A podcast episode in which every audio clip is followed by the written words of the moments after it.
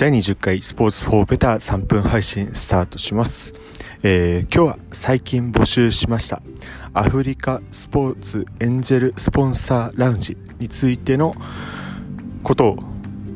お話しできればなというふうに思います、えー、その前におとといになってしまうんですけども大阪で行われている女子ワールドカップ予選日本対カナダを観戦してきました。えー、選手たちのベンチの真後ろで見ていたんですけども、やはり現地でですね、観戦するっていうことの、あの、経験だったり、体験っていうのは、現地でしかできないことですし、えー、選手たちの熱量、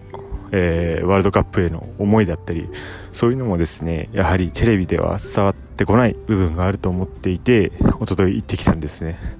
で、やっぱりですね、まあ日本代表する、女子バスケットボール代表する選手たちのチームですから、まあ、個々の能力もそうなんですけども、まあ、一人一人がハードワークをしてあのカナダ相手にですね一時は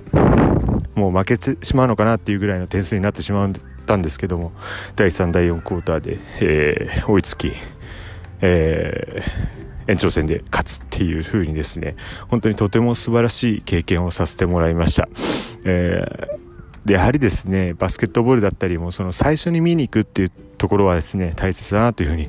思っていてですね、今回あの、友人を連れて行ったんですけども、友人自体は初めての、えー、バスケットボールの観戦だったんですけども、完全に会場の雰囲気にのめり込んでしまって選手たちのファンになってしまって暁ファイブのファンになってしまったっていうことですね。このバスケットボール回でもこの1回目をどう選手たちが選手たちを見に来てもらうとか試合に見てきてもらうかっていう部分をですねあの最初の部分をどう超えるかっていうところが大変かなと思うんですけどもやっぱり会場に来てもらうってことによってその選手の熱量だったりそういうのが伝わってですねバスケットボールのファンになってくれるって方は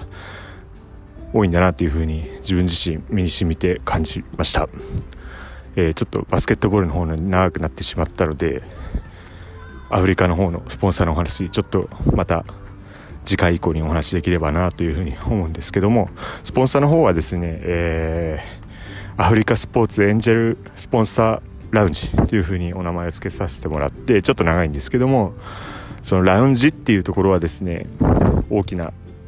意味を持たせてですね今後やっていきたいなというふうに思ってますのでぜひ次回以降聞いていただけると嬉しいです。第21回スポーツ4ベターでした。